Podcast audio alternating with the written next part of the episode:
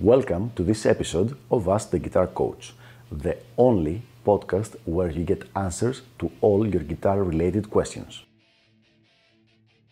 If you're interested in developing your guitar skills and reaching your music goals, please send me an email at the email address ioannis at ioannis.org.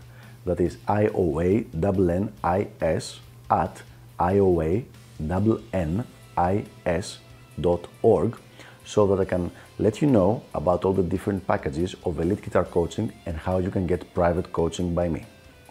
Without further ado, let's go to our question for the day.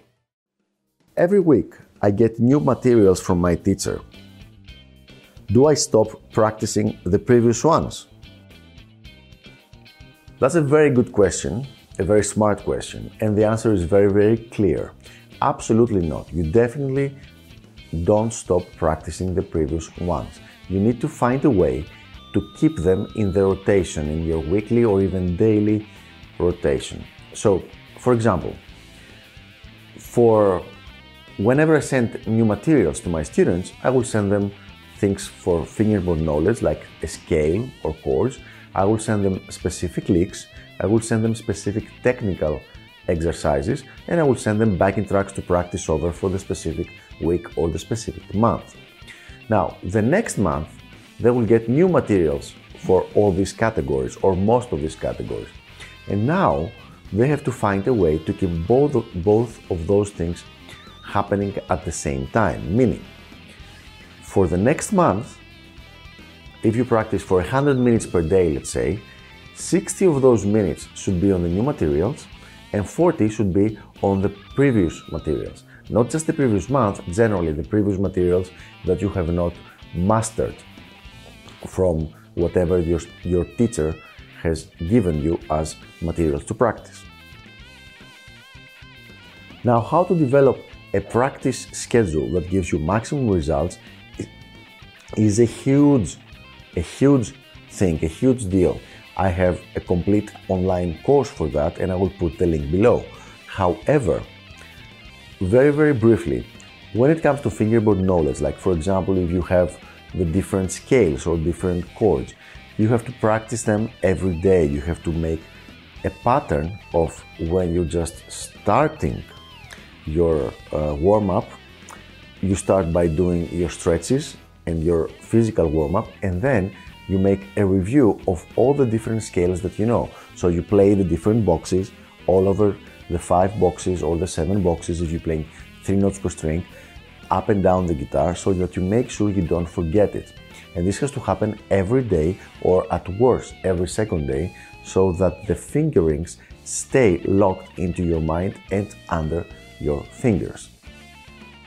Once again, this is a quick video Uh, I'm trying to outline a couple of things that usually you would have to have a complete course to learn on how to practice. Now, when it comes to technique, okay, there are technical exercises that include previous technical exercises in them. So, some patterns are included into future patterns.